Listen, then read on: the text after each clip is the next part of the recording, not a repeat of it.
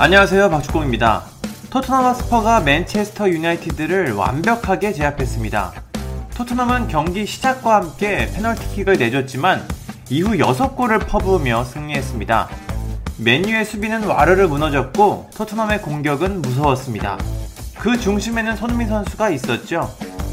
손흥민 선수는 전반 7분 케인의 기습적인 패스를 받아 역전골을 넣었고 전반 30분에는 케인의 득점을 돕기도 했습니다. 전반 37분에는 오리에의 낮은 크로스를 방향만 살짝 바꾸는 슈팅으로 또다시 골을 만들었습니다. 맨유가 전반에만 4골을 내준 건 프리미어리그 역사상 최초의 일이었습니다. 또 경기 전체에서 6골을 내준 것도 단 3번이었죠. 가장 최근은 모두 잘 알고 계시는 2011년 맨시티와 경기입니다. 맨시티가 6 and the City를 완성시킨 경기이기도 하죠.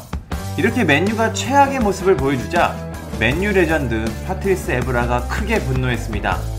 그는 스카이 스포츠를 통해 이건 참사다. 이 경기에 대해 말하고 싶지 않다.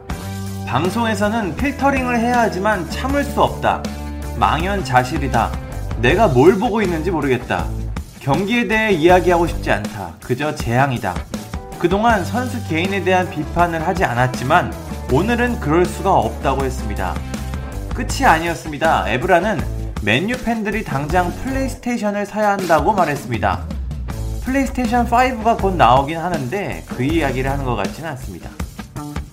에브라는 맨유 팬들에게 조언을 하자면 지금 당장 나가 플레이스테이션을 구입하고 산초 메시 같은 선수를 사오기를 추천한다. 현재 이 팀에는 맨유에서 뛸 수 있는 자격을 갖춘 선수가 없다. 모든 맨유 팬들의 고통을 이해한다고 말했습니다.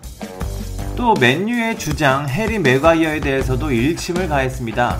에브라는 맨유는 트로피를 들어올릴 전력을 갖추지 못했다. 매과이어가 주장이라고? 그가 맨유에 몇 년이나 있었나? 지난 여름에 맨유에 온 매과이어가 주장을 맡고 있는 것은 맨유를 우승으로 이끌 리더가 없다는 것을 보여준다며 현재 맨유를 냉정하게 평가했습니다. 에브라가 있었을 때는 퍼디난드, 비디치 같은 수비수가 있었죠. 이제 맨유는 오늘 17일 저녁 11시 뉴캐슬 원정을 떠납니다. 여기서도 진다면 진짜 최악의 상황이 될 것 같은데요. 과연 맨유가 반전을 쓸 수 있을지 지켜보겠습니다. 감사합니다. 구독과 좋아요는 저에게 큰 힘이 됩니다. 감사합니다.